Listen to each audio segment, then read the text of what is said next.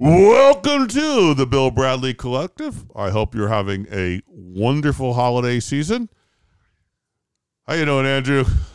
Doing all right. Hitting lead off tonight. That's right, you are. In the list of most home runs by a father and son duo, in which both had at least a home run. So it's not like Hank Aaron and his kid that never played. The leaders are not surprising. The Bonds had 1,094 between them, and the Griffey 782.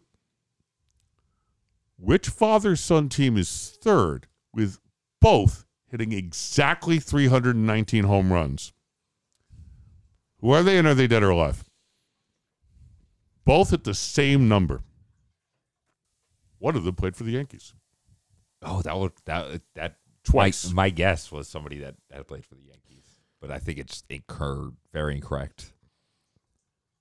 Give me a second. Um, played for the Yankees. That kind of threw me off. Well, he, he did not. Just what I was He was not famous for playing No, for the Yankees, no. but he did play for the Yankees. Yep.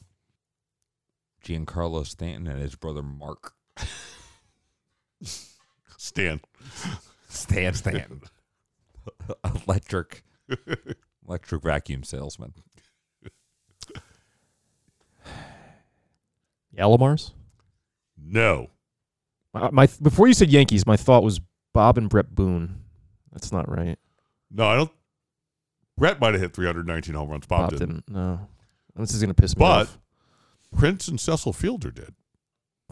They both hit 319 home runs. Ah, Um, that's irritating. Yep. Prince is alive. What about Cecil? His weight, he's a big guy. Um, did he? He's that dead? As of He's an good. hour Good. ago, That's he was good. still alive. I kept checking. He was a, a vital cog in the '96 He's World been Series. uh, he's Yankees been team. pounding Ozempic. so- um, they never got along. Prince and Cecil. I heard that. Uh, I guess Prince, uh, Cecil, uh, Cecil, Cecil, Ce- Cecil, Side, sideshow. Sideshow It's Jack. I think, I sideshow think Cecil. Fielder's Cecil. Cooper was Cecil, and I think Fielder's Cecil. I It's think. sideshow Cecil. So that's uh, which leads us to the Simpsons. But how are you doing, Zach? Doing well. Had a win this week. Uh, unlike the Jets today, who were mathematically eliminated from the playoffs for the 13th straight year. But uh, this week, uh, Laura, just infinitely cooler than I am. Like, just dresses cooler, has a better taste in music. Uh, and then this week, I went down a hole, you know, reading about the Clash, and got to introduce her to Big Audio Dynamite, which she had never Ooh. heard of before. Uh, so every morning since then, I've woken up to her playing "Rush" by Big Audio Dynamite until I get out of bed. But I'm I'm taking the win for finally Uh, a cool band I- that I- I've never that that she hadn't heard Yeah, of. I had all their albums, uh, and then all the albums crumbled because they were kept next to the well uh, piece in, in the house, which was you know not the worst thing that happened there. But uh, I have now started replacing it with uh, CDs because they were banging. Yeah, The AD great. was banging. Yeah. So this is the Christmas season. And in the Miracle in Evergreen Terrace, Bart accidentally burns all the Christmas presents and then claims they were stolen. The people of Springfield contribute money so the Simpsons can still have Christmas presents, but are infuriated when they discover the truth that they weren't stolen at all. Marge tries unsuccessfully to win money to pay back their neighbors. And that scene features a celebrity guest star playing themselves. And I did that just to be gender neutral and politically correct. Who is he? And is that person dead or alive? First off, it should be who are they, not who Who are they? I. I, I, I, I, And, I- well, nice. You almost got there. No, I, I, I had he written down. Oh, Uh, but that was for I had he for the, and that's what threw me off. Is are they? I I have no idea. Um, It's a game show, which should really limit it to two. Who wants to be a millionaire? No, Regis is dead. Is- Regis is dead, right? Yeah. Thank you. Yes, I mean that. that thank you, Laura. Thank you, Regis. Um, Kathie Lee's going strong. uh, so she went on Jeopardy, and Alex Trebek was the host, He's dead. and he's dead. But that was your first dead or alive. So, what will you be ranting about, Zach? Uh, I'll be ranting uh, in defense of why George Santos should still be in Congress. You know, So- Ed, it's so- pre- it's pretty mean to throw the first dead or alive at him the week before we end. It's like his lifetime batting average for dead or alive is now zero. All right, I'll come. I'll catch you tomorrow with like an impossibly niche Simpsons question from like a season two, episode nine. Right. I'll have to come up with another. Well, yeah. No, I, I we could do it. All right. How about you, Andrew? What will you be writing about? I'm going to talk about Jon Rahm's defection to the LIV Golf Tour and just kind of the state of where the PGA Tour is at, where LIV's at. Kind of like Ross and Rachel. Are they together? Are they not together? It's um, it's a murky, interesting future. The Ross and Rachel part of that show was the worst part because anything with David Schwimmer just sucked. Um, I kept waiting for uh, Chandler and Phoebe to get together. no, Monica and Ross. Oh yeah, that would have. It could have been like because that clearly was going on in 90210. Oh, that Oh, no, they were absolutely just doing it. just quick, but that folder. Brenda and Brandon. That Yeah. Fol- th- speaking of obvious incest between siblings, that Folgers commercial has started making the rounds again. Oh no. Where he, where the brother comes home and he like puts a bow on her chest and he's like, "You're my present." And the pe- Good God. Huh? Maxwell House. I apologize. So yeah, if you want to, Also, shitty coffee. SNL does a phenomenal uh, parody of it, but yeah, that commercial's been making its rounds again. Pe- Nope. Gen Z has discovered it. So I also think not only were um, who were the two people in 90210? Oh, Uh, b- uh, with the Walshes, Brendan and Brandon, Jason Priestley, Shane see, I also think Yeah. their parents were brother and sister because you couldn't explain Shannen Doherty's eyes. It was like a Picasso painting. She always had her head tilted to the right, and one time she tilted it to the left, and her eyes were like vertical as opposed to horizontal. It was horrifying.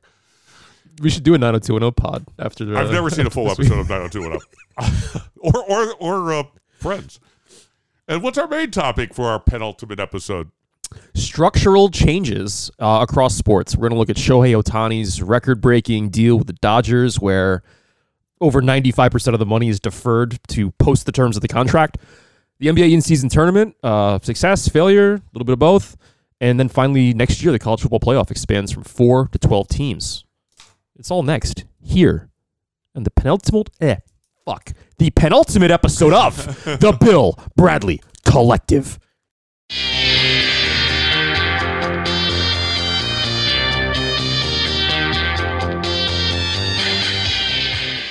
Driving into the crossroads of sports and politics.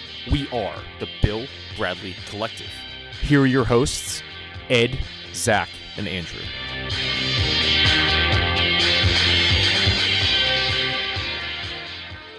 So I'm going to kick us off with a take I had a couple weeks ago that I was pretty confident in that it was correct.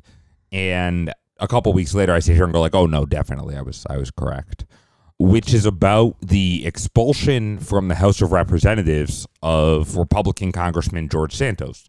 He uh, had been charged with a myriad of financial crimes, uh, including campaign crimes, misusing campaign funds, um, misrepresenting himself and his financial assets, all sorts of stuff. He's fraud. He's a fraud, uh, and he is a criminal, and he'll likely be convicted in a court uh, when this process plays out. But this process hasn't played out yet. Um, he hasn't been convicted of anything. He's been accused of things. Uh, and Congress decided, the House of Representatives, with every Democrat voting in support, uh, I think except Raskin. Raskin may not. Yeah. Raskin did not vote for it. um, He he said he should have the dignity to resign. yeah, and I think Raskin was correct. Pretty much every Democrat, 99% of the caucus, and about half the Republican caucus uh, voted to make George Santos the sixth ever uh, member of the House of Representatives to be expelled in our 270, 60, uh, 60 year history. Um, the other five 247. 247. The other five who were expelled, three of them were expelled for being traitors, for supporting the Confederacy during the Civil War. And the other two were expelled after they had been convicted of crimes in a court. My problem with this is in the Constitution, the only mention of removal of anyone is for high crimes and misdemeanors. High crimes, like treason, I think apply to the three Confederates who were expelled. The other two were convicted of crimes that I think, okay, that fits. If it prevented them from doing their job, that fits.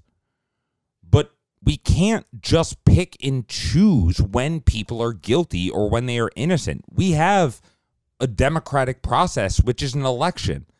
And if the court co- if the court case was after the 24 election, then guess what? We have a democratic process to decide if George Santos should return to his seat or not. His constituents have a say. They get to have a say. They put him there. They get to have a say if he's if he returns.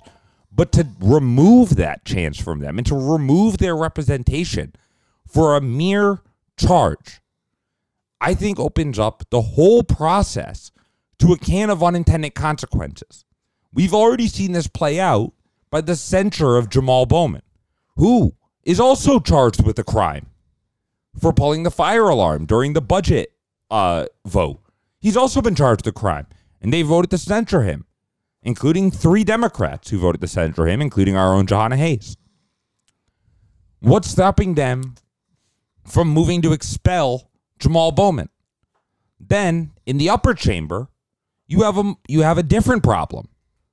What do you do with Robert Menendez? He was charged with selling state secrets. That is significantly worse than election or campaign fraud. That is significantly worse. He has access to information that a small number of individuals have access to, and he profited from it to sell to another country, a foreign country. That's treason to me. I don't know how the Democrats aren't pressured to expel him. But but no, in the Senate they're going to wait for his charge, which is what should have happened with George Santos. We cannot pick and choose when to uphold precedents. The whole fight against Trump and this MAGA movement is their breaking of the norms, their breaking of precedents. And right now, when we had a chance to say, no, precedents and norms matter, the rule of law matters, innocent until proven guilty matters in our country. The Democrats decided to say, no, it doesn't, with a handful of Republicans. And now they have to deal with the consequences of that, which I think can be serious if and when the Republicans get an even bigger majority in the House. It's like he became this kind of overnight celebrity with all the stuff that came out about him following his election. Um, and I think that kind of put a uh, a target on his back, really, that, that he, they were going to try to make an example out of him. But like you said, I mean, pre- precedent, precedent, precedent. And this sets a very kind of dangerous one, for sure. So it takes a two thirds majority to impeach. Two thirds plus one, correct? Yeah. The ethics. No, uh, in the House, it's just a mere majority. In the Senate, it's two thirds. It's- Because in, in the Senate, you're, Well, conv- you're convicting them of a crime. In the House, you're merely charging them with it. Well, that, which is why they won't do that in the in the Senate because they don't have the two thirds. Um, I would say a couple of things. I thought about you know because you you made this argument. I mostly agreed with it, and then there are a number of Republicans who want to get rid of Matt Gaetz because they hate him, yep. and we can't. That's terrible. Here's the other side of that coin, though.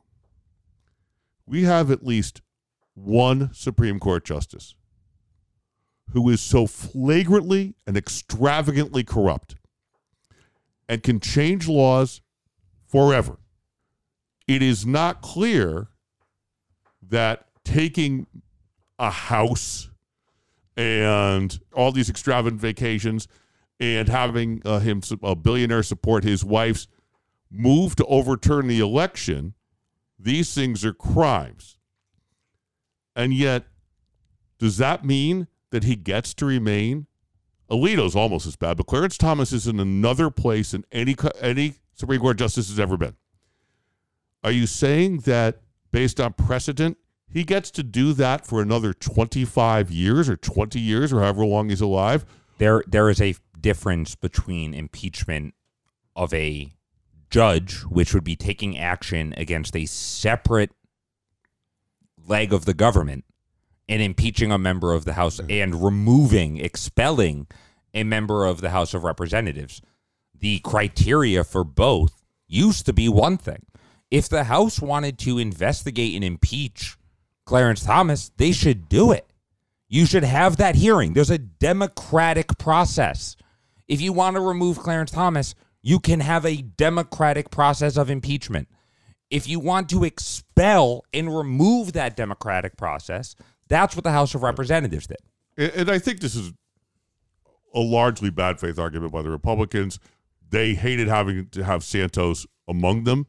Yeah. It put the Democrats in a no-win position. What are you supposed to do? Say it's okay? Like it's not okay, and then you can't run again. You can't say it's okay, or we're going to wait for the for the courts because let's be honest, it's going to be 11 years before this ever grinds down, and he'll have appeals and everything else. So this will end up in the Supreme Court, and whoever whatever Harlan Crow wants, he'll get. Um, but but I mean, I, I do think it may have also led to the laughable Biden impeachment, uh, Yeah. which would be funny if it wasn't just another another nail in the coffin of democracy. But again, it was the Clarence Thomas thing because if you say, well, there's one standard for electeds and another standard for non-electeds, the Constitution, I don't believe, makes that. You would know better than I. I don't think the Constitution makes that makes that distinction. I understand there- there's making only it. one thing. The the only standard for removal is in, that's in the Constitution is impeachment, and it's for high crimes and misdemeanors. So if we define a high crime as something that's convic- convictable by law, then Clarence Thomas is just there. Yeah, I think they should impeach him. I'm not arguing they shouldn't impeach him, Right. but there's a democratic process, and they should follow the process. So in the, in the House, you, you get kicked out even if the Senate doesn't vote for it. Yeah. Yeah, that sucks. That makes no sense. No. Is that why would that be? a thing? Oh, I guess House you- has their own, there's no House has their own the rules. House sets their own rules. There's no constitutional writing for yeah for anything. anything of it. Right, it which leaves is it why open. Which is why the Senate has blue checks and things, Yeah. which kill us all.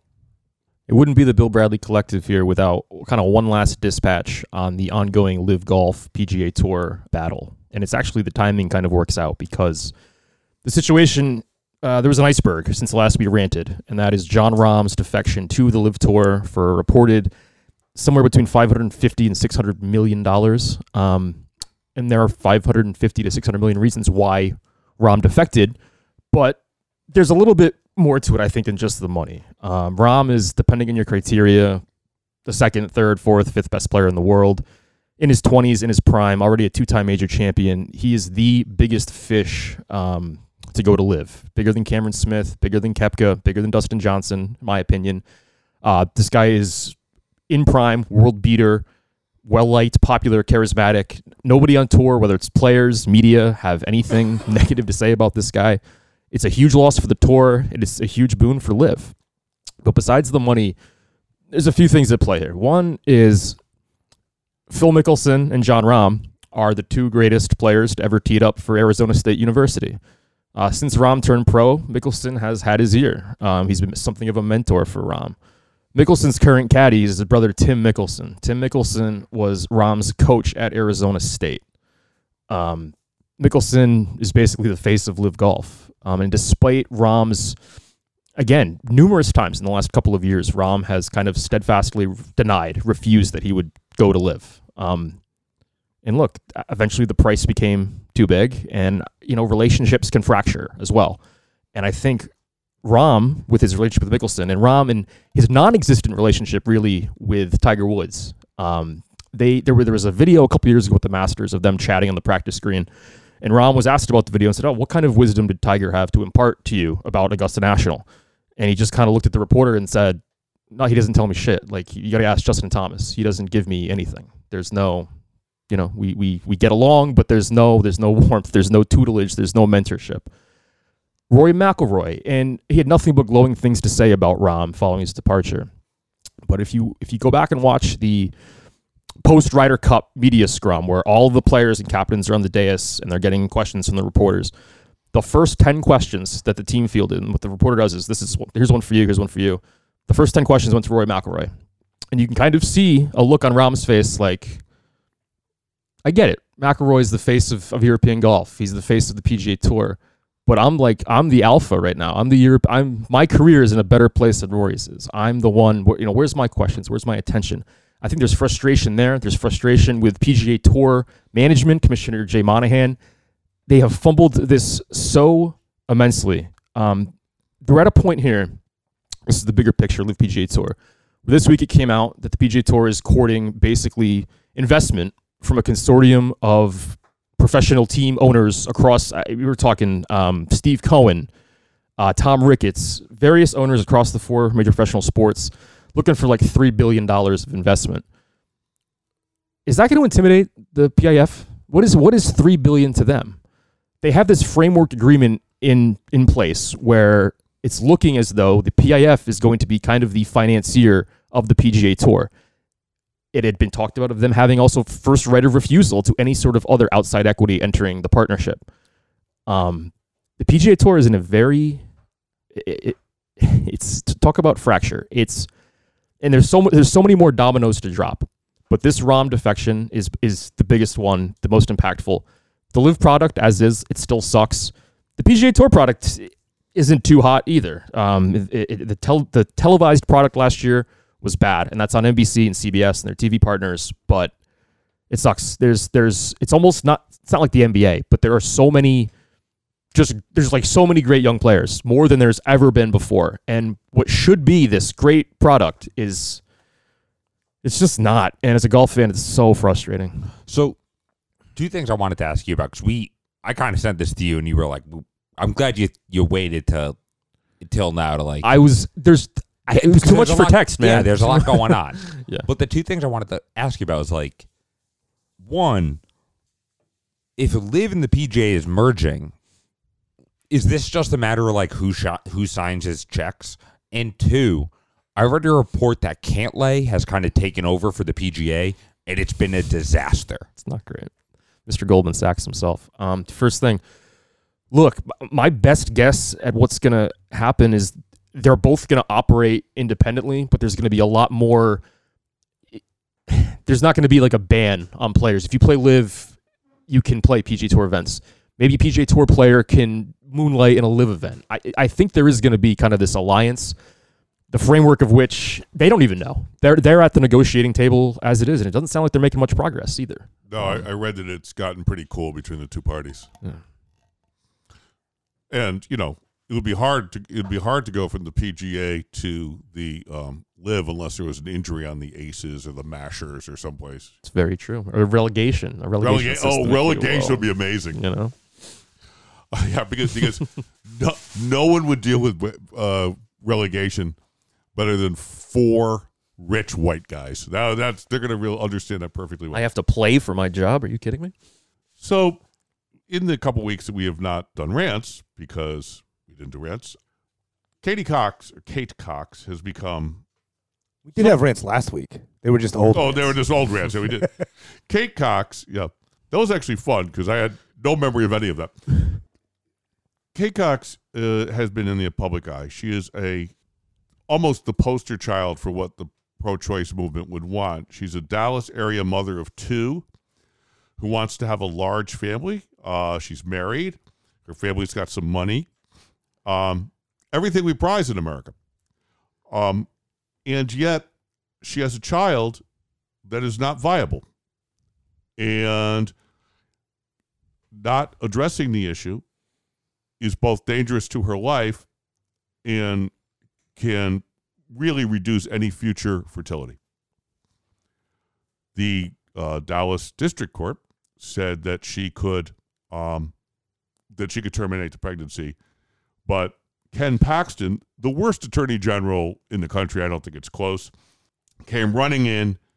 He took time off from his from his own criminal case and got a stay on that decision. And the Supreme Court, which are nine elected Republicans, then agreed with him, and they sided with uh, with Paxton. So she is going to have to leave the state to get an abortion.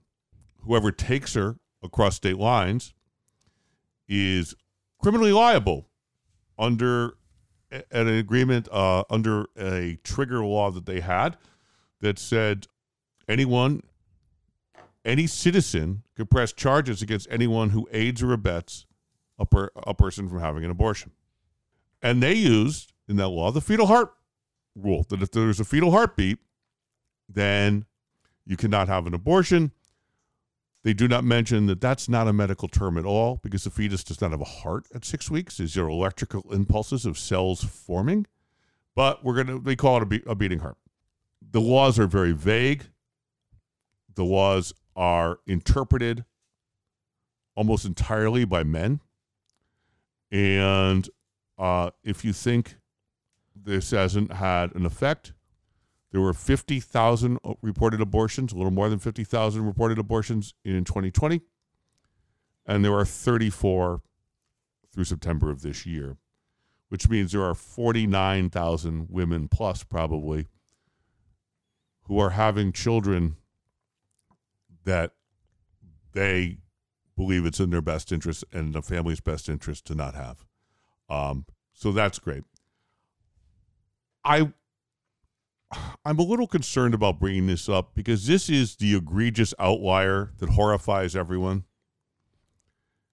Kate Cox should not be allowed to get an abortion legally because the child's not viable, or that because she's a wealthy mother, or because she's white, or because she has children already and wants to have a larger family.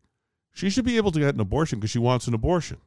And that's a decision she made about her own body but this kind of outlier demonstrates the utter depravity of the what is laughingly called the pro-life movement in this country because this woman has to risk her health to deliver a dead baby uh, you know months from now uh, to to uphold the law Yeah, I mean, you hear pro life people about this, and everyone's everyone's like making excuses or rationalize. Like, hey, congratulations, you won. This is what you wanted. You won. You got what you wanted. This is what no abortion or extreme abortion restrictions look like. It horrified everyone. Horrifies yourself.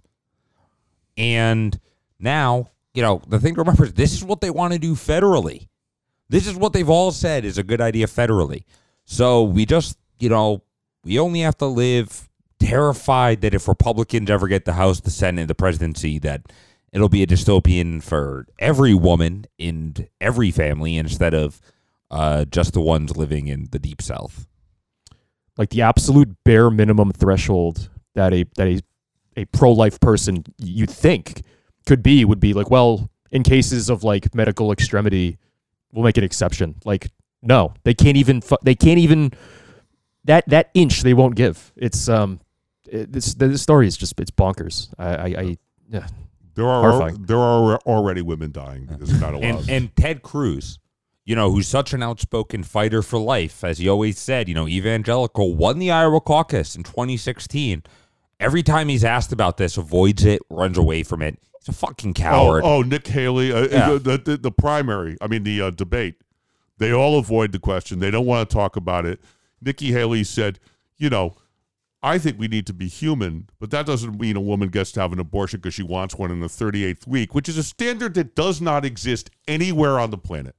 Um, Nick, you know, you talk about somebody who betrays her gender every day, and the idea that Nikki Haley is the compromise candidate, the smart Republicans candidate. She is the smart Republicans candidate. yeah, you watch those is a monster. debates. She's the best one. She's the only one that's kind of normal.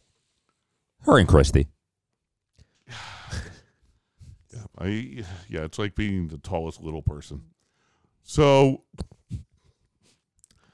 the structure in Texas makes being a woman nearly impossible. But there have been structural changes in sports to go way less seriously that are making life different for the sports fan. And we'll be talking about those structures after these messages. Do you enjoy Pokemon Go but wish you could also keep up with the times? Try Politic Go, the game where you can find and catch rich people and evolve them into senators and congresspeople. Paul Ryan, I choose you. Use white privilege. It's super effective. You can even catch actually decent human beings and try to change the world. My Alexandria Ocasio Cortez is evolving into a Bernie Sanders. You can even battle against your friends' politicians. Einstein, use loaded question. Betsy DeVos uses dumb. Vouchers. It's super effective. Jeff Sessions, use memory loss. I do not recall. Politic Go, because the world is a fucking joke. So, welcome back. So, we're going to talk about some major changes in the sports landscape over the last, say, six months and what they mean going forward. I will start with the easy one, I think. Ohtani's $700 million 10 year deal. All guaranteed. It's not the NFL. Um, this seems like it's going to change everything in terms of baseball. Yeah. The only uh, the only league without a salary cap. Well, they have one. It's luxury tax threshold. Just Right. like kind of like you know. It exists. It's It's kinda- not it's a- kinda- it's what not do a they- hard. The punishment is only you It's- have to spend more money. There's no the, the league cannot step in and say you can't No, buy the- the, What do you what do you call the thing that they put on golf carts to restrict them from going? Governor. Governor. MLB has like a governor. which is worth that. Yeah, like the Which- Met, the Mets lost ten uh, spots in the draft this year for going over uh, the salary Whi- cap. which works very well until it doesn't. Yeah. And I think the LA Dodgers spending seven hundred million dollars for the best baseball player on the planet, unless it's Aaron Judge. Uh, what do you think, Zach? I think one, like he him setting up this contract to only get two million a year um, for the next ten years allows the Dodgers to keep that core of Mookie Betts, Freddie Freeman, and now Ohtani for five years, six Is it- years. it's not two year two million a year for three hundred and fifty years, is it? It's two million for ten years, and then seventy million for like twenty years or something. Or no, it's uh It's- two million, and then it's Oh, third. it's, it's 680 over. It's from 2035 to 20 or 34 to 43. It's um 68 million a year, I believe, yeah, after the contract. after the contract. Um, and everyone people, go, oh my god, this is ridiculous. This is absurd. This is ruining baseball. You know who the highest paid player on the Cincinnati Reds was this season? Joey Votto? Ken Griffey Jr. That's right. Ken Griffey Jr. Ken Griffey Jr. who hasn't been a Cincinnati Red in a decade. Like longer than that. Yeah, Yeah. he made four point one million. Chris Davis, uh, uh, the Orioles three point nine million last year. Well, Bobby, Bobby Bo. Bonilla, yeah. Bobby. Bo- all this does is give us a new Bobby Bonilla day. It's the real loser here. It's the state of California, who are gonna lose about a hundred million dollars in tax revenue because when the sixty-eight million dollar payments start coming, Ohtani is not gonna be in California. But don't don't they have to pay it as a company? Nope. So if you earn money somewhere else, you don't the have money to pay. it is where the way the deferment works is the tax penalty is where you live when you are paid the money. Yeah. So the 68 million he gets in year 11 won't be taxed in California. It'll be taxed if he's living in Florida. Florida tax rate. He'll be living in Florida Yeah. or Japan. I don't know what the tax rate is in Japan. But now I mean they might get uh they might get another Japanese star, Yamamoto, who's going to be a 350 million dollar contract and they can afford it now. If you guys will indulge me, I have a Yamamoto related structural thing that I think could actually be something real here. And I'll be quick here. Yamamoto's 25 years old and he's coming over here. And yeah, like you said, 300, 350, whatever he's going to get. I hope he's a Yankee. Could be a Met. We'll Hope see. he's Met. Dodger. You know, who knows? But what is to stop a like the top um, Hispanic prospects, the top high school players in this country? To me, it's a much it's much better financially for them to just go to Japan, come back at 25 instead of being in the minor system for how many years, and then playing Major League Baseball where there's all this all these years of arbitration and salary control. I I don't know. Instead of going to college, go to Japan for a few years, and by the time you're tw- I don't know. so have you, have you I- ever have you No, ever, nobody nobody at 25 in baseball going through like the traditional development system can ever get that kind of money at 25. have you ever read the have you ever read the What about the competition? Are they better in Japan?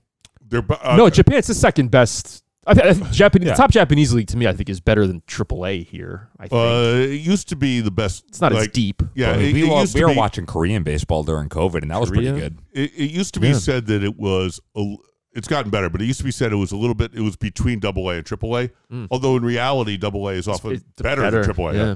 Um, you should read the book. You've got to have Wa, which is about how difficult it is for guys to adjust living in Japan. Sure. It is one thing if you are moving from. Well, there's no American players anymore, so you're moving from um, Puerto Rico. Well, Puerto Rico's America, so America. So we'll say from Puerto Rico to I don't know Birmingham, Alabama. That's a big adjustment. Tokyo, a bigger adjustment. Like that's a bigger adjustment. Sure. And so I, I do think it's limited, but I do think that now that the N, Major League Baseball union has minor league players, Mm-hmm. this brings the entire draft process into question. Because why are only some guys drafted, but not everybody? It's an equity issue. And I think that the organizi- organizing, and I thought this originally, the organizing of Major League Baseball may end up being the death knell to the draft. Good. yeah. So, Zach, Hmm. we're done with uh, Ohtani, now that I remember his name. And did you watch any of the uh, NBA uh, play-in tournament? I, I I haven't watched a second of the NBA this year. I don't. I've watched a lot of college basketball. I can tell you about the holiday hoop fest that I watched yesterday. Did you watch it? caught all the Knicks games. Uh, I saw their loss to the Bucks in the in the play in the. Well, it got- down to uh, eight, right? They went from Yep. thirty to eight. Bucks Pacers uh, in the final four there was really good, and I did watch the Pacers Lakers final. Bucks Celtics. Was, I mean, the Celtics uh, Pacers is very good. Yeah. Oh yeah. Yes, I watched that game also.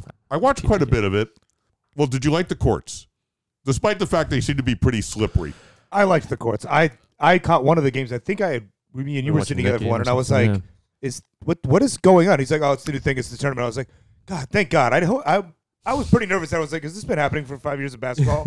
and I've just fucking missed it. The most the most predictable thing in the NBA is that the Mark Cuban led Dallas Mavericks would fuck up the whole court thing and not get theirs in time. Uh, so they didn't have one. Well, because he sold his, uh, he sold a bunch of his. Uh, Yeah, he now gets to play with other people's money. Yeah. Um, I thought, I thought it worked somewhat. The problem with saying it worked completely is that the ratings for those games and the ratings for other games were exactly the same. Like it, it- no ratings change. The thing, because I watched the, I like watched the clips when I watch Sports Center every morning.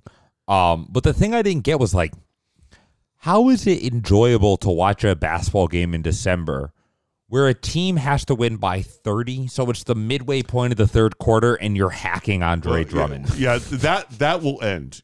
It will probably be the structural change you're talking about for that is, by the way, uh, ha- Hacka Drummond, Yeah. kind of good. Middletown's owned. Billy Donovan was hot, man. Uh, yeah, he was, he was right. Well, because he didn't think of it. yeah. Um, they're not going to do point differential. Uh, they'll do quarters one. So if you win three of the four quarters, if you like, the other thing, what, what's the scoring that they use in the uh, in the um, All Star game, where the Oh, it's- the ending It's a race to, to um. You, get a number at the end. Yeah. Whoever gets to a, a number first. Right. uh, They may not do that for for that because the Ellington, something like that, Elkington, it, it starts with me. Um, they probably won't do that because individual statistics could get thrown off. I thought they were incredibly lucky that the finals was obviously the Lakers and a fun new team. Like a star is born. Right. I mean, th- this team is so much fun to watch because they play. Ab- well, it's, it's not that they played no defense, but they play a defense that allows a million shots at the rim, mm-hmm. so that you see a lot of dunks, and they score constantly. They just never stop scoring, and they got the most important thing they could have. LeBron blessed it. LeBron worked super hard in that series in that in that tournament, and that made it real. That made it valuable because LeBron decides what's valuable. He's the Tiger Woods of the NBA. once we once we got down to eight teams, like those games had juice. Those games had some, uh, you know. Look, I think there. If if if, if the goal is to bring casuals in in December, I, I'm not sure there's anything they can do. The diehards are going to watch no matter what, and it's to me it, it was better once it once it got down to kind of the nitty gritty there. Um, it was it was fun, and it did have again. I thought I did think there was some juice there, but if the goal was to bring in casuals, and I think the ratings kind of reflect that, it failed, and I'm not sure what they can I- do It's necessarily. also the first time. I will say I didn't watch it, but watching the clips on Sports Center made me interested enough to like follow it and read articles on it, and like not enough to sit down and be like, I'm not watching a two and a half hour basketball game. it's, it's tough doing anything against football, college But- or pro. It's really but- tough to do but- anything against football. But what they did, I, I liked. I like the doubleheader aspect on the semis. Hmm. Although it probably shouldn't be in Vegas if you're going to do that, but you still have a problem. It was five o'clock Eastern on a on a Thursday, two o'clock in Vegas. Like that just seems like play But- it play it later. But I don't also thought I Yeah, also seven and seven and nine thirty. I also thought it was really cool. You had, you know, somebody who has a fantasy basketball team like you do. So You, but I first looked at it, I said, why are there no games every other day? And it was like, it was kind of cool. Like, I just thought the whole thing was cool. It much more likely will be moved till, say, February. So football's not an yeah, issue. I think yeah, that'd be smart. and, um, and then you have like, maybe you can move the All Star game back to a place where it makes sense. Um, do it the Saturday before the Super Bowl. And then, um, or maybe the, the week before. I mean, the week before. weekend. The week, the, the week before. between the eight title Yeah, games and the Saturday, the week. week before the Super Bowl, and then yeah, the, the Pro Bowl. Would, the NBA would beat the Pro Bowl. Actually, probably. There's no not. more. There's no more Pro Bowl. They just do like like uh, they do the competitions skills and now. yeah. Yeah. skills. Yeah, Yep. And the skills was kind of the better Still part of it event. anyway. The schools was the skills true. was awesome. it's true. Um, and uh, well, it's always the, the hockey. Hockey was the first one that did that, I think, and the hockey skills competition was just so much fun uh, to watch, especially as somebody went to a lot of practices and saw other, like normal people do these drills, and then watch them do the drills and say, "Oh, that doesn't look anything like I've seen." And then the other thing is, what do you do with it? It seems, I mean, the money's cool. A lot of the players said, you know, of not the stars. A lot of, you know, some of these guys at the end of the bench, that's like their salary, Mhm. and so it mattered to them. Didn't like Tyrese Haliburton have a big tournament or something? Oh, he- like I said, a Star is Born before. I was in reference to Haliburton. Hallibur- Yeah. Haliburton was incredible, incredible. Um, but LeBron was LeBron, and he carried him for the, a couple tough games, and then AD, you know, because once a week he plays brilliantly, had that game in the final. Oh, he was awesome in that game. Um, Miles Turner played really well. It was- it- I mean, again, I mean, uh, we're we're thinking about guys that we hadn't thought about. I didn't spend a lot of time thinking about the Pacers, and then I watched some of their games, and now I think about the Pacers a lot. And um, they're starting to get they moved around some schedules so they could get on um, TNT. Haliburton had never played on TNT as a pro, It's a failure by the league. That's- right? And Yeah, it's, and it's- this is a way to address it. Real quick, Austin Reaves on the Lakers, who I think I think he got paid last offseason. Did he yes, not? he did. He got he's on. He's making about fifteen million a year. He was asked what he was going to do with the half mil, and he said he was going to join Riviera Country Club, which, hosts the PGA Tour event in LA. And uh, one of, it's like my favorite golf course in the world. So he said that, and I was like, oh, that's money well spent, Austin. Anyway, And in football, this is the last four team playoff.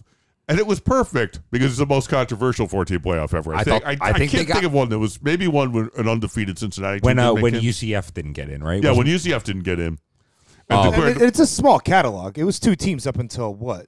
the first year of the playoff was 2014 season. Yeah. So I mean, it's only been nine years. Not a lot of years. To and have, and I thought they got it right this year.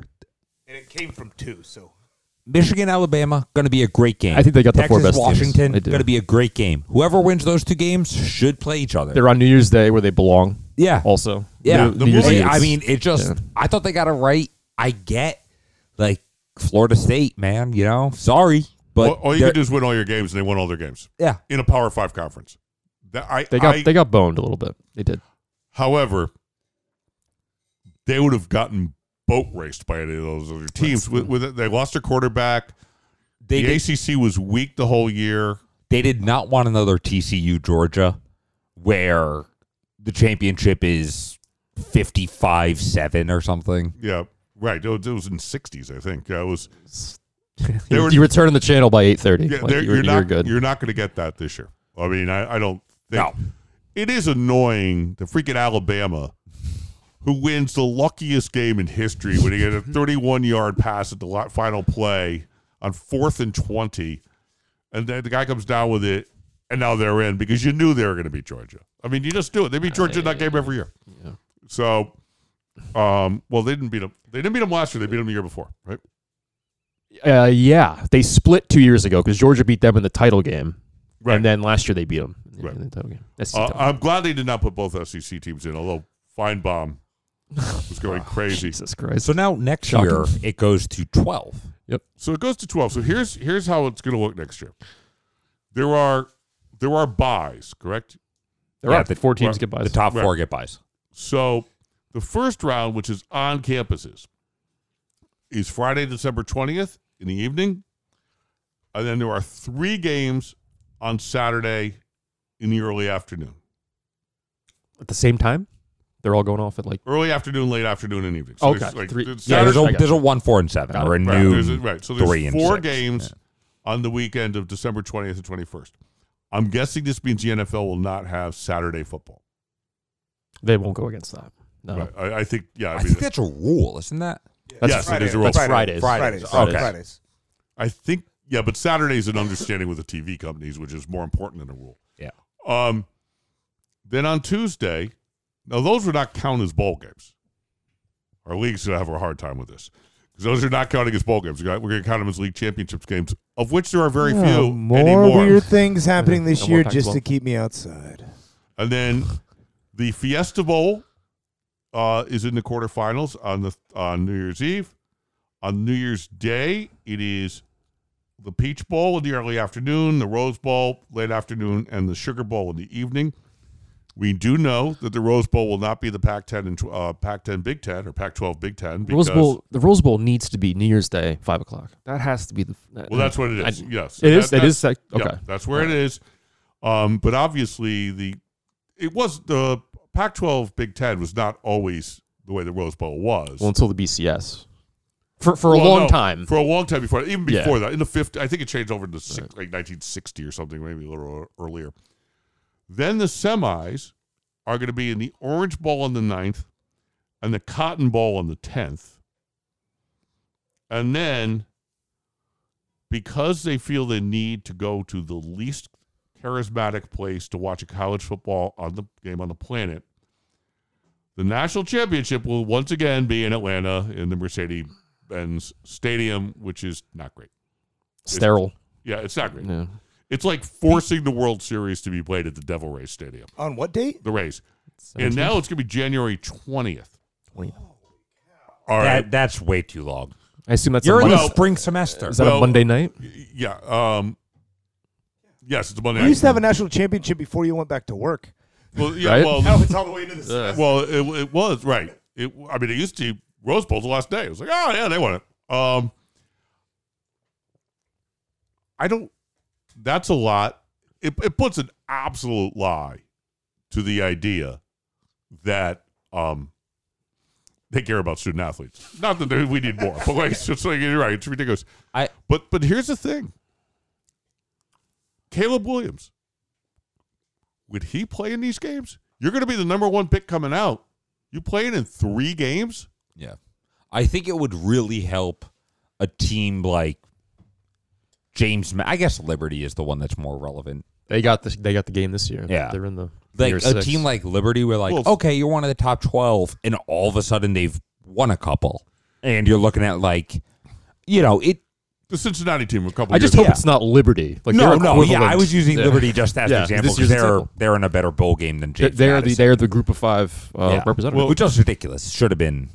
but you're going to James have, Madison.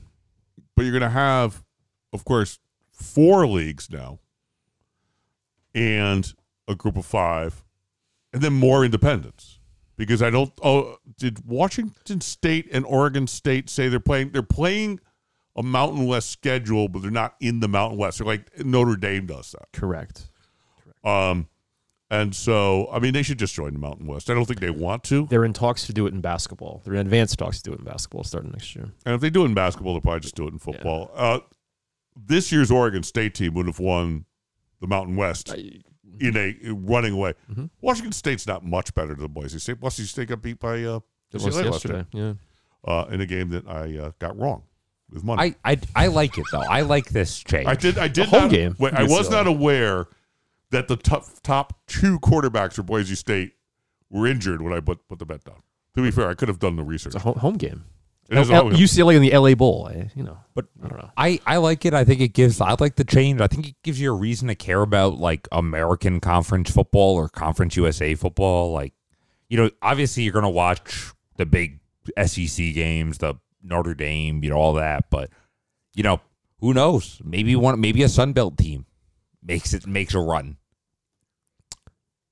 Even if they just win a game, if That if, that would be all. Yeah, if Appalachian State or Troy or UTSA or somebody beats a quasi disinterested Clemson team or badly coached Clemson team, which is more likely, um, that would be fun. Yeah. like that would that would resonate. the whole process going back to the early 90s and the bowl bowl alliance bowl coalition bcs the plus one in the playoff it's just so cynical because we're gonna next year just like everybody's arguing about what florida state should be there georgia should be there we're gonna argue over the seating you know the buys Yep. we're gonna argue over the 12th team in versus the 13th team it's it's more football. It's um, as a viewer, I'm sure it's going to be great. But the talk shows, the constant talk of they X got snubbed. Why should have gotten a buy? we don't need more I- Paul. We don't need more Paul Finebaum. And, that's, and it- it- there's going to be more Paul. There's gonna be Finebaum. so much Paul Right. Finebaum. Either that or going to Right. get on the buys and the regular. Paul It's Paul, like- Yeah. Paul Finebaum is to the college football world like Paul Finebaum's ears are to Paul Finebaum. It's just like who's the- way, way, way too much. Who's the female reporter on ESPN that always basically goes on like with Paul Finebaum? I like her, whoever that is. Whoever can put up with him for longer than 30 seconds. you know? is I, I a think saint. Rodger Sherman made the point that all leagues follow the exact same pattern. They all start disparately, but they all end up with 30 teams, and about 12 of them are actually trying to win. That's the way every single league goes. And college football is kind of the last holdout on that, but they're not a holdout anymore. I'm somewhat tribal, somewhat about like Big East basketball, but Paul Finebaum is like a million times more tribal with the SEC. Like imagine having like fealty to a conference, like not a team or a program, but just like again, what is just now going to be a 16 team behemoth, and you're just loyal to the SEC. Being loyal- incredibly bizarre. Being loyal to a conference, what a fucking loser move. Uh, It's what, what, like, I know you like the A10 and I like the Big Oh, East, of course, but this guy makes not- a living out of just being an SEC stan. Makes you know Who- who seven was- figures. Who was the coach that said that every single SEC to- team should be in the top 20? He was a coach. Oh, God, Uh, one of the SEC coaches. Houston Yep. Nutt. I don't know. Yeah, uh, it was it was a current SEC coach, and he, they should not have been. So Oh, Drinkwitz at Missouri. yeah, it was Drinkwater. I think yeah, it was- Drinkwitz, yeah. yeah. Um, they're pretty good though. They are. So those are the structural changes we've been looking at. We will be back next week for the final episode of the Good Bill Bradley Collective. But until then, have a great week, have a great holiday, and we will see you next week. As always, we thank you for joining us here. And if you like today's episode, smash that subscribe button. Leave us a review. Let's help grow the collective brand. We'll see you all next week on the Bill Bradley Collective.